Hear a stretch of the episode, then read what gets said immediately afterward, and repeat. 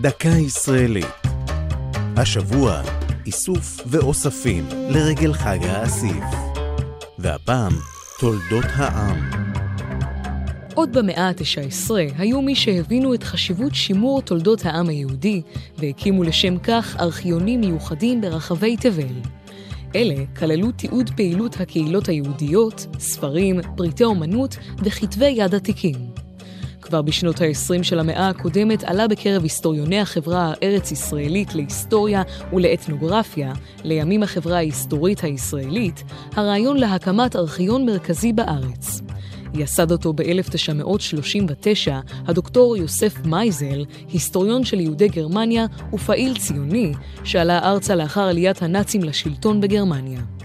בסוף מלחמת העולם השנייה גבר הצורך בהנצחה ובשימור ארכיונים יתומים, בעיקר של קהילות וארגונים יהודיים שהושמדו.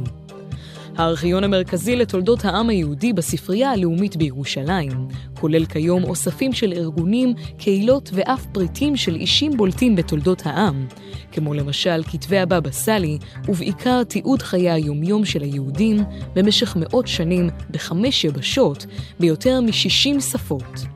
ברשותו כ-60 מיליון פריטים מקוריים, החל במאה ה-14, רבים מהם ניתנים לצפייה מקוונת במרשתת. זו הייתה דקה ישראלית על איסוף, אוספים ותולדות העם. כתבה מאיה נויפלד, ייעוץ הדוקטור יוחאי בן גדליה, הגישה עמלי חביב פרגון.